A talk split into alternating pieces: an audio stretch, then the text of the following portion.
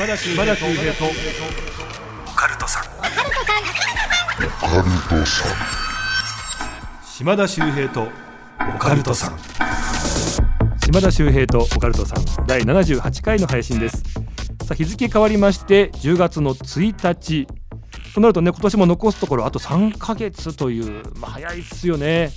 やっぱりねあの来年に向けてまあ、締めくくりも大事ということで、まあ、このね残り3ヶ月皆さんにねちょっとこう開運できるようなお話まずは今日紹介したいと思うんですね。でこれが食べ物食べるもので運気を上げるという開運飯の話なんですけどもまあ、いわゆるあの開運飯と言いますと語呂合わせでカツ丼勝負に勝つ試合に勝つなんてことでねいいとか言われてますしあとレンコンとかね穴が開いたものは見通しがいいよとか、えー、豆に暮らせるように豆がいいよとか喜ぶで喜ぶ昆布がいいよとかねいろいろありますけどもこういう語呂合わせではなく本当の意味で食べるもので運気を上げるという話があるんですね。これの第一人者が江戸時代に活躍をしました水野南北という人物がいたんです。この方がね、まあ、いわゆるその開運飯の第一人者と言われてるんですね。この方あのご存知の方いらっしゃいますかね。占い界の巨匠で、まあ、この方南北双方という占いの本を出してこれが江戸時代にも大ヒットしてで、まあ、非常にこう人気になったいまあ、未だに語り継がれているある意味伝説の占い師の方なんですね。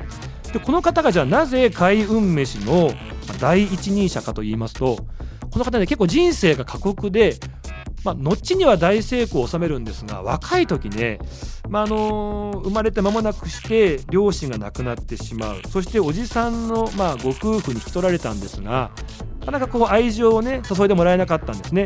生活がすさんでいってもう子供ながらに酒を覚え盗みを働き欲にまみれた生活をしてたんですね。で10代半ばに牢屋に入れられてしまってでそこでまあ改心するんです。俺の人生このままじゃダメだ。牢から出たらやり直そうと言って、まあ、牢屋から出た後にあるお寺お坊さんのところにね弟子入りの志願をするんですね。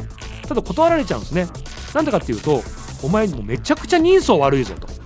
しかも思想が現れてるからもう1年も経つに死んじゃう。そんなやつ弟子に取らないって言われちゃうんですよ。いやでもなんとかお願いしますって言うとお坊さんがじゃあ分かった。1年間食事制限をしてあるものしか食べないで生活できたら弟子にしてやる。1年頑張るんです南北は、まあね、もう自分の人生も大変だと思ってますんで。で1年後行くと人相が変わっていたと。思想も消えていてまあ、そのお坊さんもびっくりして弟子に取ってもらいその後の成功に続くわけですね。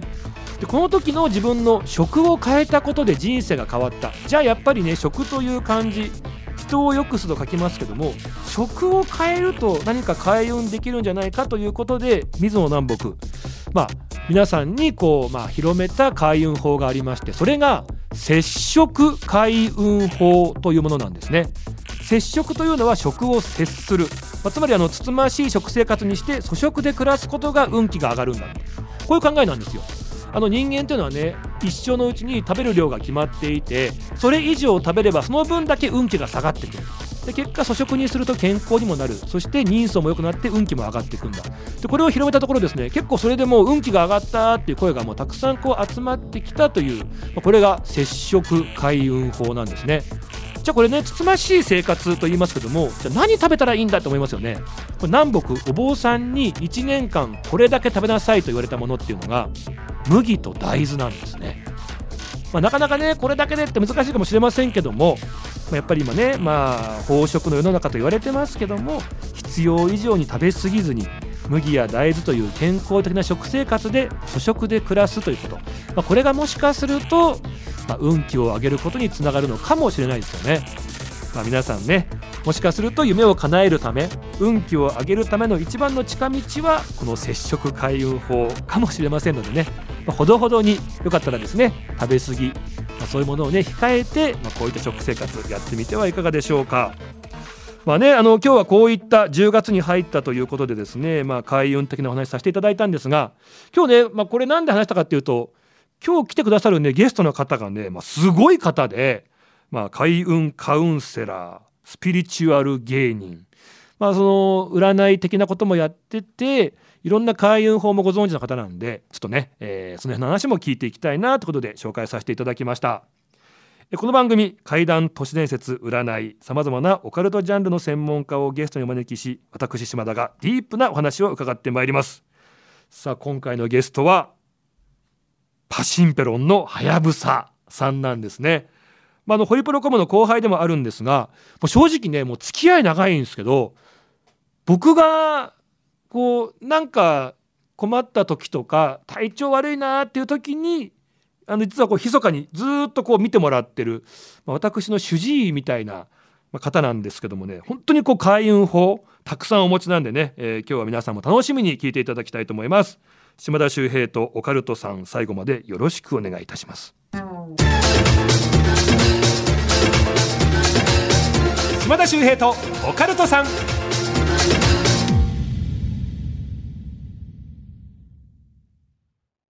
ようこそ闇の世界へ。それはこの街のどこかで誰かが体験した秘密の物語。怖いライトゾーン。福原遥がご案内します。詳しくは日本放送ポッドキャストステーションで。島田さんお疲れ様です。高田ちゃんお疲れ様ですこの前友人と旅行に行ったんですけど夜中自分の布団に誰かが入ってきたんですよね。友人かなと思ったんですけど翌朝聞いてみると違ったみたいであれは一体誰だったんですかね。じゃあ私はここで失礼します。お疲れ様です。島田秀平とオカルトさん。さあここで今回のゲスト登場していただきましょう。パシンペロンはやぶささんです。こんにちはパシンペロンはやぶさです。なんで笑うんですか？一応スピリチュアル芸人っていうねスピリチュアル芸人でございますよ。あと開運カウンセラー、ね、開運カウンセラーでございますよ。あのずっとね 何そのテンション？あそうだそうだ。後輩だけど、はい、一応私島田のことは舐めてるってことでいいんですよね。はいそうです。そう。ずっとこういう関係性なんですけどもね。ただねめちゃめちゃすごいですこの人。ちょっとまずね番組初登場なんでプロフィールね紹介させていただきますがまあホリプロコム所属の、まあ、一応芸人さんではあります。で生まれ持ったこれ強い霊感。でまあ芸人とかスナックのチーママなんていうね経験もありましてこれを生かしたトークスキルでまあ、スピリチュアル芸人開運カウンセラーとして活躍してるんですけどもあの YouTube で東海オンエアさんでしたっけ？はい東海オンエアさんとあとはじめ社長の YouTube にも出させていただきました。あれねびっくりしたのがちょっとね意地悪な企画でいやお前そういうなんか霊感的な力あんのかよっていうねところでじゃあ今からすごい広大な敷地あれどこですか場所？えっと中部国際空港で空港ですよ。空港でそのメンバーの皆さんが、はい、もうおのおの勝手に隠れるんですよね。そうです。でそれを霊視で発見できんのかどうかみたいな企画があったんですよ。そしたらこの人ほぼ全員発見しちゃったっていう。すごいですね。お前のことなんだよ。あれだから本当にさもうすごすぎてやらせなんじゃないかっていう声が上がっちゃうほど、はい、もうバチバチ当てちゃったんですよね。自分も何にも聞いてないんですけどやらせかなってちょっと思うぐらい バシバシその日は調子よく当てられました、ね、やっぱりこうあるんでしょうけど波がね、は。い、でもやっぱりねその何人もいたわけでしょあれ。そうですね。4人ぐらい？えっと私が見つけたのは3人ですかね。じゃあ4人中3人ってこと？5回戦やってまあ私の担当する回は全部当たったっていう。あそういうこと。はい、そういうことだっただからそれがもうねちょっともうだからこういうのね懐疑的な方もいるかもしれませんけどそういうのをやっぱ見ちゃうと信じざるを得ないというかすごいこう力をね発揮するんですこの人。いやもう全然疑ってもらって大丈夫です。たださあのー、さっきね僕の主治医ですみたいな話もしてたんだけど、はい、事務所でさちょっと前かなんかに会った時「島さんあのー、腰気をつけてくださいね」って軽く言われたらその数日後にぎっくり腰になるとか左足ちょっとまあまあ、うん、ちょっとだまあちょっとねみたいなこと言うから「え何何?」とか言ってたらその数日後に左足の靭帯やっちゃうとかそういうのがあるんですよ。ね何なんでしょうね。お前だよだからそれ。なんなのあれ？いやなんか人を見てるとモザイクがかかって見えるんですよ体の部分に。でそこを気をつけてくださいって言うと大体気をつけなかった場合とかはそこを痛めたり具合悪くなったりっていうことが多いですね。いろんな見え方って話ありますけど、はやぶささんの場合はモザイクみたいな感じではい。人の悪い部分が見えてくるって体の悪い部分についてはモザイクに見えますし絶好調な部分については金色に光ったりしますね。そういういい方もわかるんです、はいただちょっと気になったのがね一番最近 YouTube の撮影ではやぶささんにお会いした時に「今どっかモザイクかかってる?」って聞いたら「股間にかかってます」って言われてそれ普通じゃねえかよと思って。いやそれそういう本だったら普通ですけど。股間？股間でしたね。股間？怖いんですよ。だから俺もうずーっと。股間気をつけてますか？いや股間気をつけてますかってさどういうふうに気をつけたらいいかとかわからないから。いや股間はだって常に気をつけてるからなるべくあの水分とかを取って毒素を中に入れとかないようにっていう意味ですね。あなるほどね。はあちょっとだからねそういう感じも含めて 今もなんかどっか見てんですけどね。僕の体のなんかどこかをね。いや大体そのなんでしょうね。おパンツ周りにモザイクがかかる方だなと思って俺？お尻も気をつけた方がいいなって今思いながら聞いてました。お尻ってどういうこと？まあ例えば G ですとかそういう感じですかね まあまあまあ。心当たりはありますけど。あるんですね、はい、まあまあまあまあ。ちょっとね。あだからこういうふうに。だからまあねもう自分からねいたずらにこう人を怖がらせたくないってやっぱ芸人さんだから聞かれたら答えてくれるんですけどそれが結構ピンポイントでね。で毎回ちょっとびっくりしちゃうっていうところがあるって方なんですけども。これはやっぱ初対面の人とかはやっぱ分かりづらいもんなんですか？いや分かりやすい分かりづらいはそういう初対面だからとか古くからの知人だからっていうことでは全然なくて相性の問題が一番ですかね。あとは向こうがすごく心を開いてくれるとより見えやすかったりします。俺心開いてるもん。だからバンバン見えやすいですね。ちなみにさその人は見えるかもしれないですけど、はい。場所とかも分かったりするわけ？場所と言いますと？例えば日本放送。あなんかここ気分悪いな。あありますあります。え日本放送？あのなんでしょうお化け普通に見えるのであここ歩いてるなとかそういう感じで見えます。え日本放送はちなみにじゃあ何体かいるって感じなんですか？あもうどこにでもいらっしゃいますね。どこにでもいらっしゃるってことなんですね、はい、で日本放送はそんなに多くはないと思います。よくね放送局なんかは多いって話も聞きますけど放送局にしては少ない方だとえ思います。ーえーどういうところにいるってことが多いんですかね？あの放送局に限らずお化けがいるところってカビが生えやすいところがすごい多かったりしますやっね。ぱ湿気あの部屋の隅っこですとか暗がりとかそういうところにいることがやっぱり多いですね。じゃあいわゆるスタジオとかはそんないないんですか？だから今日日本放送さんに来て思ったのは廊下の端っこに結構いたなっていう感じでした。な何回あたりです？あこの回のああこの回なんだはい まあだからまあごめんなさいね。その語弊がちょっとあっちゃいけないんですけど霊がいるからダメとかじゃなくってやっぱ霊っていう皆さんも人間と同じようにたくさん実はいらっしゃるから、はい。別にいる普通にたくさんいらっしゃるものだからかといってそのおかしいってことじゃないんですよね。全然怖がる必要もなくて自分が例えば何かをしてしまったから亡くなったとかっていう例以外はこちらに危害を加えるっていうことはほとんどないですね。だからほとんど危害加えないんですよね。だから私も小さい時から見えますけどああいるなっていう感じなだけですねだって人間だってねたくさんの人いらっしゃるしすれ違うけどほとんどの人は危害加えないっていうのと同じですよね。全く同じだと思いますねただ心霊スポットとかだと誰彼構わずっていうスタンスのお化けが多いのであまり行かない方がいいなとか言っても責任は持てないなっていう感じはしますあとやっぱりねこの行く側としてもねまあね静かにこう眠ってらっしゃるっていうね場所にこっちからガヤガヤ入ってってね撮影してとか言ったらそれは気分良くないですもんね。そうですってねことですよね。えちなみにじゃあ人とかも見えるってことはえちなみになんですけど、はい。あのうちのね番組が誇る高田ちゃんっていうはい。ジングルでもねたびたび登場してくれるめちゃくちゃ綺麗なおそうなんですよ。女性スタッフさんいらっしゃるんですけど、はい。あちょっと来ていただきました横にこんにちは。こんにちは。よろしくお願いいたします。なんか緊張しますね逆に。島田さんだけだとねダラダラできるんですけおどかしいだろう。なんでなんでスタッフさんの人が座った瞬間に緊張感走ってっていう。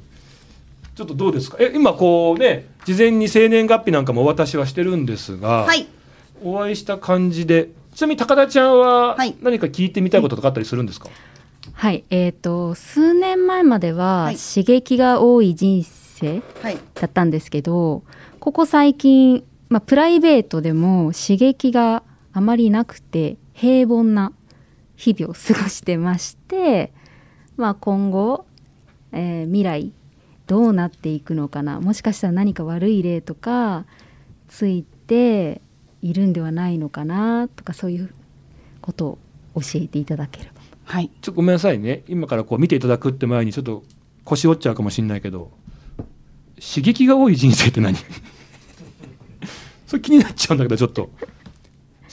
刺激が多い人生。はい。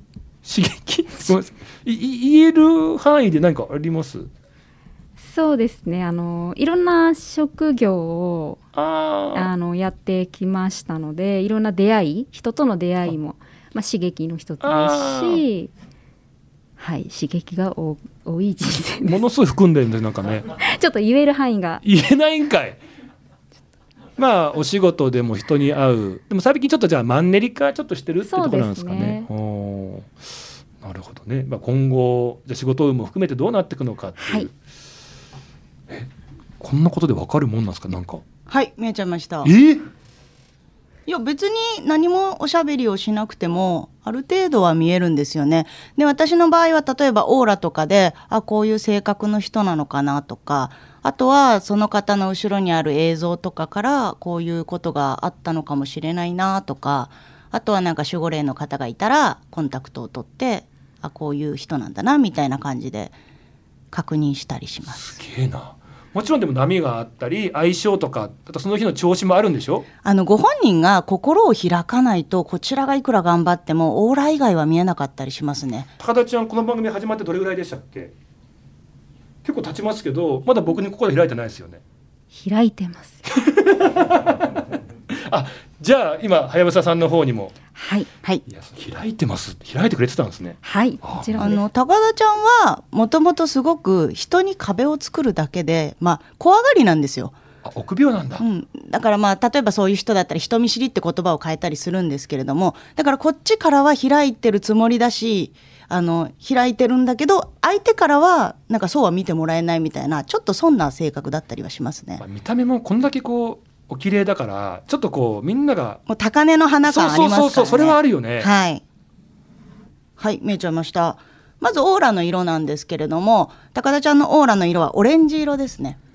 オレンジ色っていうのはクリエイターさんの色で、はいないものからあるものを生み出すっていう方なんですよね。例えば、えっと、絵本作家さんだったりお歌を作る方だったり、はいはい。ないものからあるものを生み出すっていう方なので組織というものの中に入ってしまうと分かってもらえなかったりすることが多い性格かなというふうにお見受けします。はい。笑ってますけどはい。思い当たる節あります、はい。はいそうですね。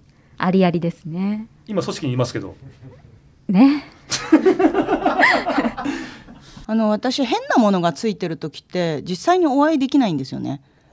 だから私が会えるということは私レベルでも除霊することが可能なものしかつけてないということになるので、はい。今悪いものはついてないですね。ああよかったです。で運もはい。普通の人よりむしろいい方です。あら。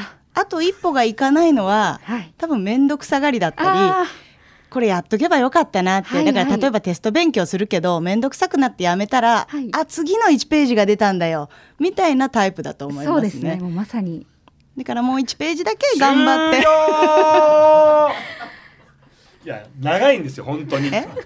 ねこれ聞いてる皆さん。いや、あのー僕らからするとなんかもうバンバン当てられてかなちゃんの顔がどんどん変わっていくのが見えてるんですけどこれすごいこと起こってるんですけどお伝わってますかね？すごいです。あと高田ちゃん金遣い荒いから気をつけた方がいいですよ。ああちょっとそれ以上はお金のことはあのはいいいですねお互いに。こそうですね。あとはもう放送できなくなっちゃうと困るので。ありがとうございます触りだけという感じですけど高田ちゃんでした。ありがとうございました。いやなんかいいね。なんかすごい笑顔が増えてなんか本当に見終わった方が幸せになってるっていう。いやでも高田ちゃんは見やすかったですね心が素直な方なのですごく見やすかったです。あと何がいいってねその僕らもほらねやっぱりこうなかなか深い話とかできないけどこう占いを僕らが聞いてることであ高田ちゃんってあ実はそんな優しくてねっていう情に熱い人なんだと思って僕らも高田ちゃんのことよよりなんか好きになるっていうかはい。みんなが今幸せにななった空間でしたね。私も一瞬で高田ちゃんのこと大好きになりました。えー、えどういうやっぱなんかあのオーラであこの人私と合うなとか好きだなっていうのがやっぱりありますね。へえ、うん。あわかるんだ。例えば血液型でもあるじゃないですか。自分は A 型で A 型の人が得意だなとか B 型の人ちょっと苦手だなみたいな人によってあると思うんですけど私もオーラによってあこのタイプは好きだなっていう色があるのであの霊視させてもらうとあより好きになったりしますね。へえわすごい。なんかよかったね。なんかねよかったですね 今なんか拝んでますけどあの人今。向こうで合唱してましたけどこっち向かって。本当に僕には一切見せたことがないそうなポーズ、んですね。表情言葉多々見られてちょっと嫉妬はしてますけどもね。そうこれぐらいねすごい方なんです皆さん。そうだからみんなも高田ちゃんの生態を理解するとものすごい面白い方だしものすごい優しい方っていうのが分かってくると思います。さあ今はねちょっと高田ちゃんに対してだけでしたけどもね、えーやっぱり今配信がですね9月30日の24時つまり10月1日の0時になったところでねこれやっぱ秋の開運アドバイスもう今度は皆さんに向けてねたくさん聞いていきたいと思いますので今日はもう開運スペシャルです、はい。ぜひ皆さんこの後も最後まで楽しんでお聞きください。日本放送のオカルト情報9階だけね男性トイレと女性トイレ位置が逆なんです島田秀平とオカルトさんさあスピリチュアル芸人開運カウンセラーとしてもね、えー大活躍のパシンペロンはやぶささんよろしくお願いいたしますはいよろしくお願いします。さあもう年末に向けて早いっすね今年も終わりですよ早いですね。もう何やってたんだろうこの一年。いやいやいや大活躍でしょいやもうなんか起きたら年末だぐらいの勢いですね土地取りすぎですよね多分。こうお仕事の方もだいぶ順調だと思うんですけど、はいやっぱりねその幸せをねぜひ皆さんにも分けてほしいということで、まあ、この秋冬年末に向けてのね開運アドバイスねちょっとたくさん教えてほしいなと思います。はい。まず先ほどオープニングで食の話をしてたと思うんですけれども、はい開運フードを私もあげてもいいですか？ぜひぜひお願いします。あのやっぱりね麦と大豆だけじゃねお腹はたまらないと思うんですよ。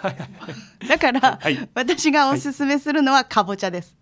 かぼちゃ、まあはい特に旬ですよね。そうですね、うんあのし困ったら旬のものを食べていただくとあのその土地のパワーだったりその時期のパワーが自分の中に宿るって言われてるので困ったらまず旬のものを食べてほしいんですけれどもかぼちゃっていうのは実の黄色がまず金運アップの象徴なんですよ。あ黄色金運ですね。はい、でそしてフォルムの丸さ、うん丸いものは悪いものを跳ねのけていいものを寄せつけるっていう効果とか丸は円なので円が切れないようにっていった効果があるのでそれを体内に食べて取り込むと金運の円をゲットできるっていう意味に変わるんですよね、お金の円ね。そうですその円にも通じてくるわけですね。そうです。でかぼちゃはあの冬至にかぼちゃを食べると病気にならないなんていう噂があるぐらい健康あのすごく栄養素が含まれているので健康アップの食材とも言えると思います。であとはあのハロウィンのジャック・オー・ランタンもあると思うんですけど、うんあれにあれを作っていただくと魔除けとか厄払いの効果があるなんても言われてますね。確かにねあれなんでかぼちゃなんだって話ありますけどやっぱりそういう効果もやっぱあるんでしょうね。もともとはケルト人の風習で、あの株をくり抜いてランタンを作ってたんですけれどもそれが長い期間を経てアメリカに渡ったことでかぼちゃで代用されるようになったと言われてますね。何でも知ってんな本当に。ケルト人って言った今。ケルト人って言った。すごいですね。でも確かにあのいろんな開運フード、開運飯って言いますけど、やっぱりはい旬のものっていうのがその時の一番こうパワーがたくさん詰まっていて、はいそれを食べることがやっぱり健康にも運気アップにもつながるってありますよね。そうですね私普段主婦をやっててスーパーとかで買い物に行く時はだいたい広告の品とか安売りってなってるものがその時旬なのでひとまずそれを買ってその食材からレシピを調べてあの家族に振る舞っているんですけどここ3年ぐらいほとんど風邪一つひいてないですね。えー特にねこういった大変なね、ご時世なのにっていうなので皆さんにもおすすめです。旬のものあとは土地のものってさっき話ありましたけど、はいやっぱり自分が住んでる土地で育ったものっていうのは、はいその相性も良かったりもしますもんね。はい、ああと旅行先でこの土地はこれが名物だよっていうのがあればそれも食べていただけるとその土地のパワーも自分に取り込むことができると思いますね。あ素晴らしいですね。うん、なんかあの食べ物もありますけど、はい、色とかあのこの前さなんか洋服を着る洋服の色とかで運気を上げるって話もちゃんと教えてもらってあれ面白かったんですよね。はい。じゃあ皆さんに手っ取り早い例えば洋服の柄とかで運気を変えてみたいと思うんですけれども、はい、横縞縦縞ってあるじゃないですか。はい、あの今が幸せでもうここまででいいですもう現状維持をしたいですっていう方は横縞を着てください。例えば今すごく自分が大金持ちだよとか大好きな彼と付き合ってて幸せいっぱいだよっていうそういう方は横縞を着てください。うん、で少し流れを変えたいなとか運気を上げたいなとか今の自分から変わりたいなって方は縦縞に切り替えてください。そうすると運気の通りが良くなる感じですね。なんか見た目通りそのイメージ通りなんですね。そうですね。僕一回ねあのもう15、6年以上前なんですけどもうバカみたいに横縞の服ばっか着てる時あったんですよ。なんか地位を守ろうとしてたんですかね？いやいや、そう知らないそんなのね。ボーダーで。はい、ある人に、ああ、島田だから島着てるんだ。まさに島田とか言われて、うわ、そう思われてたんだと思って一切切るのやめたんですよ。はい。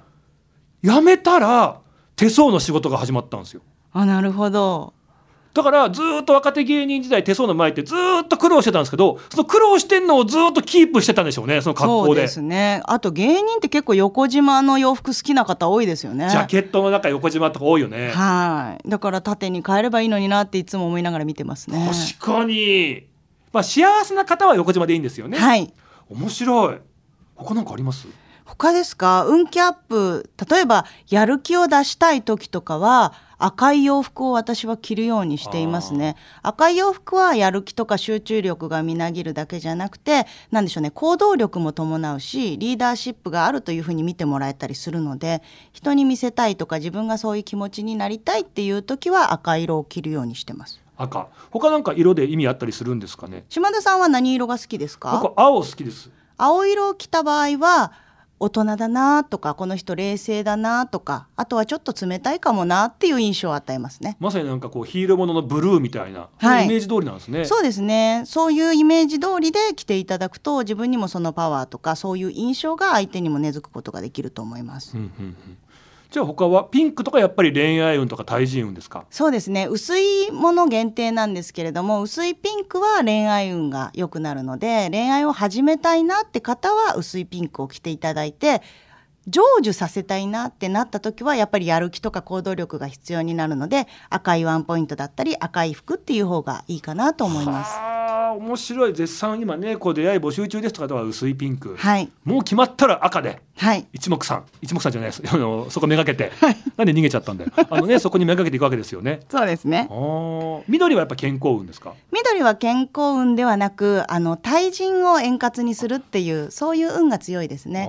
だから上司に気に入られたいなとかお隣さんと仲良くしたいなっていう方は薄めの緑色を着ていただけるといいかなと思いますなんかあのこの前ね、まあ、話してて面白かったのが今ね今年1年今振り返った時にすごいいい年だな今すごく流れいいなと思ってる人はまんまでいいんだけど、はい、ちょっと今年調子悪いな運気良くなかったなっていう人は逆を取るっていう考えがあるらしいですね。そうですねなんか例えば洋服でもあの押し入れを開けて今日この服の色を着たくないなって思った色を着る方が運気っていうのは変化を起こすので今ちょっとついてないなタンスを開けて赤い服着たくないなでも無理に赤い服を着るとやる気が出る集中力が出るっていうので運気も変わったり自分の環境が変わったりしますね。面白いですよね。だから朝起きて洋服選ぶ時に今めちゃめちゃ乗ってる人は直感で選んだ今日今これ着たいって服でいいんだけどちょっと今うまくいってないなっていう人は自分が選んだ服を一回やめて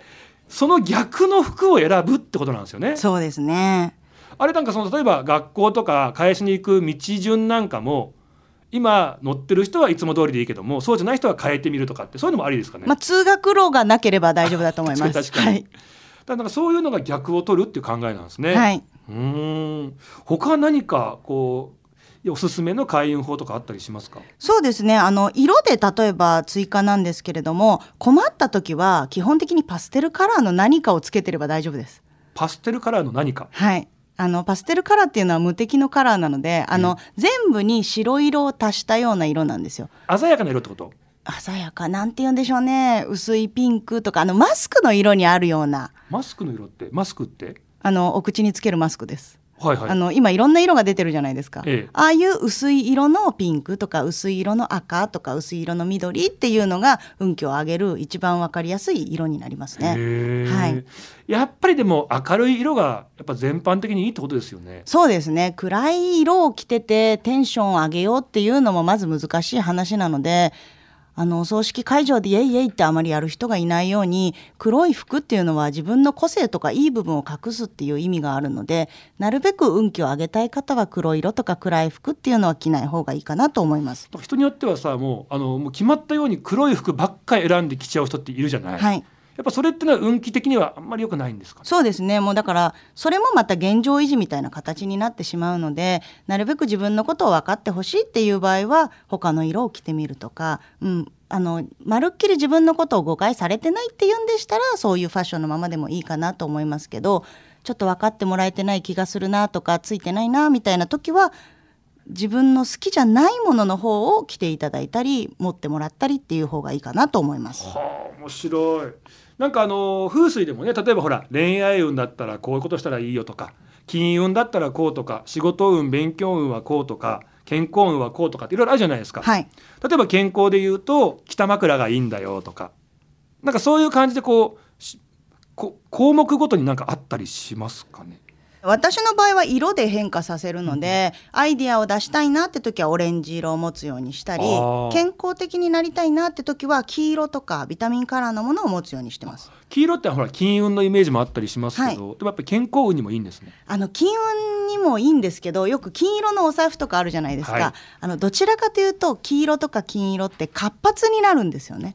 だから活発にお財布に入ってくるんですけれども自分がちゃんとしないと活発に出ていってしまうんですよ。天下の回り物だから、ね。どんどん回りすぎちゃうってことで、うん。たまらないってことですよね。ですね。だからとどめたい場合は安定とか落ち着くっていう意味の緑を入れた方がよくて例えば今黄色い財布を使ってる金色の財布を使ってるって方は自分の中で節制するのももちろん大事ですし節制しにくいなって時は開けて緑のカードが目に入るように例えば折り紙の端っことかでもいいので入れといてもらったりするといいかなと思います。最近ねお財布でもね緑が結構いいんだよって話もあったりしますし、はい。あの金庫意外と内側の壁が緑って結構多いですもんね。そうですね、うん。だからファーストフードとかもあのマークで例えば赤と緑を使ったあのハンバーガー屋さんとかあると思うんですけど、はい。あれはリラックスとちょっと落ち着きがなくなる赤なので早く出たいっていうコントラストでやってるんじゃないかなと思ったりします。うわーマックだ。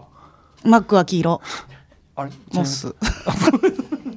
俺ずっと今日邪魔してる感じがしてんだけどさ あの色の組み合わせとかで、はい。っていうのはあるんですか？だからそうですね。そういうふう今に言ったような。2つのような気持ちを乗せてほしい時とから例えばマクドナルドだったらマクドナルドとか言っていいんですか？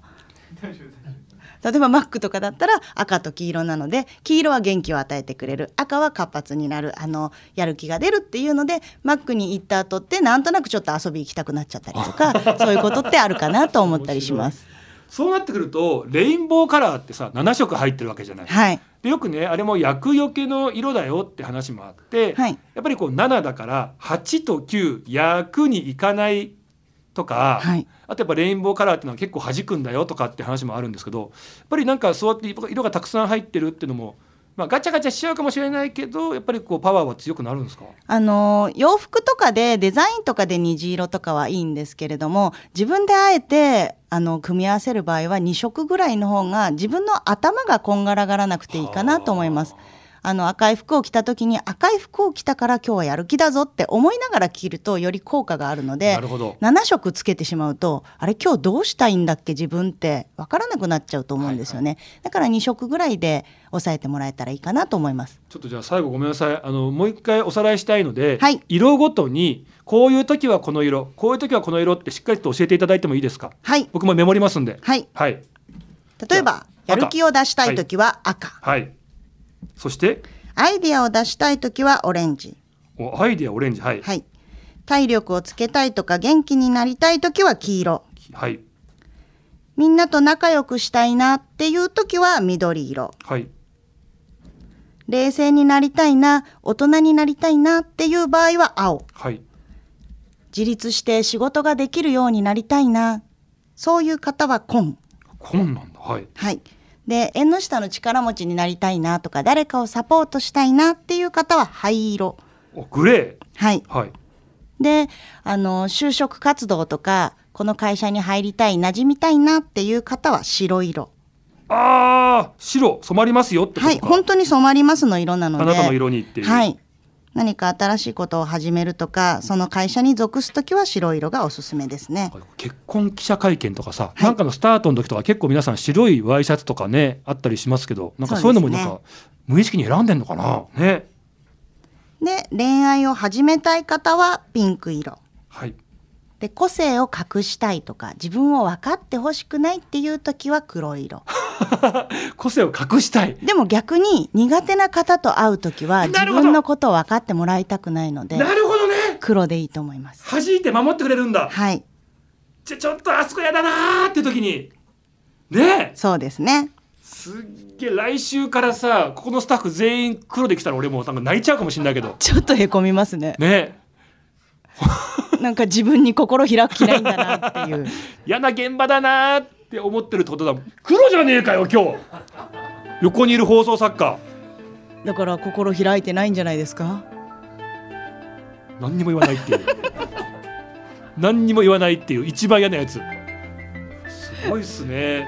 いやーぜひ皆さんねこの色特にね年末に向けてねお買い物なんかもね、まあ、シーズンだったりもしますんでちょっと今日をねあの聞いた、まあ、その意味をですねちょっとこう確認しながらお買い物楽しんでいただけると楽しいし運気も上がるし一石二鳥って感じですねぜひぜひ皆さんね、えー参考にしていただきたいと思いますわすごい有意義な時間でしたありがとうございます。ちょっと大丈夫ですか？こんな感じで、はい今回は緊張しました。嘘つけよ本当ですよ。年々緊張しません？どういうこと？あのなんか大人になるにつれて失敗が増えるじゃないですか。だからその失敗を思い出して不安になることって多くないですか？なんで最後にちょっと相談してきたんだろうこっちに ずーっとねバンバンアドバイスしてバシバシ解決してたのにいやお化けが見えるからって私が万能なわけではないので。あ、はいそうなんですね今回はね開運の話でしたけどもね次回はですねあのー怪談話そうはやぶささんね、まあ、本当にこう幸か不幸かそういったものがずーっと見えて過ごしてきたこともあって、まあ、そういった話もねめちゃくちゃお持ちなので次回は怪談編ということで楽しんでいただきたいと思います。とりあえず本当今回ありがとうございまあしたりがとうございました。えーゲストはパシンペロンはやぶささんでした次回も島田秀平とカルトさん楽しみにお聞きください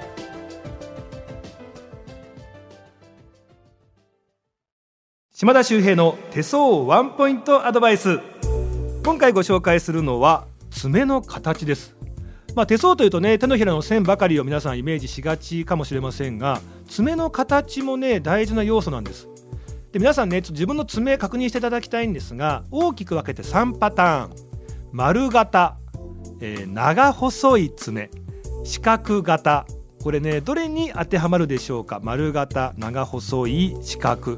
これでね一応こう爪の形でも性格分析ができると言われてるんですね、えまず丸い形の爪の方サービス精神旺盛で、まあ、気遣いができる人。ただねいろいろとこう目が届きすぎるがゆえに自分を後回しにしてちょっとね、えー精神的に疲れてしまうかもしれないというもっとね、えーわがままになってもいいですよなんていう方が丸型と言われています。えそして長細い方この方はですねおしゃれでセンスがいい人。素晴らしいアイデアの持ち主でですね。非常にこう自分に自信もありそして素晴らしいアイデアをね世に発信できていくなんていうねそんなクリエイター気質の爪と言われています。そして四角い爪なんですがこの方はですね、えーちょっとこう芯が強いんですがちょっと頑固だったりとか少し柔軟性に欠けてしまう。でもこうと決めたらね、えそれをねやり遂げるというとても強い粘り強さがある方なんて言われています。まあね粒の形今日は3パターンに分けましたが皆さんどうだったでしょうか？島田秀平とオカルトさん。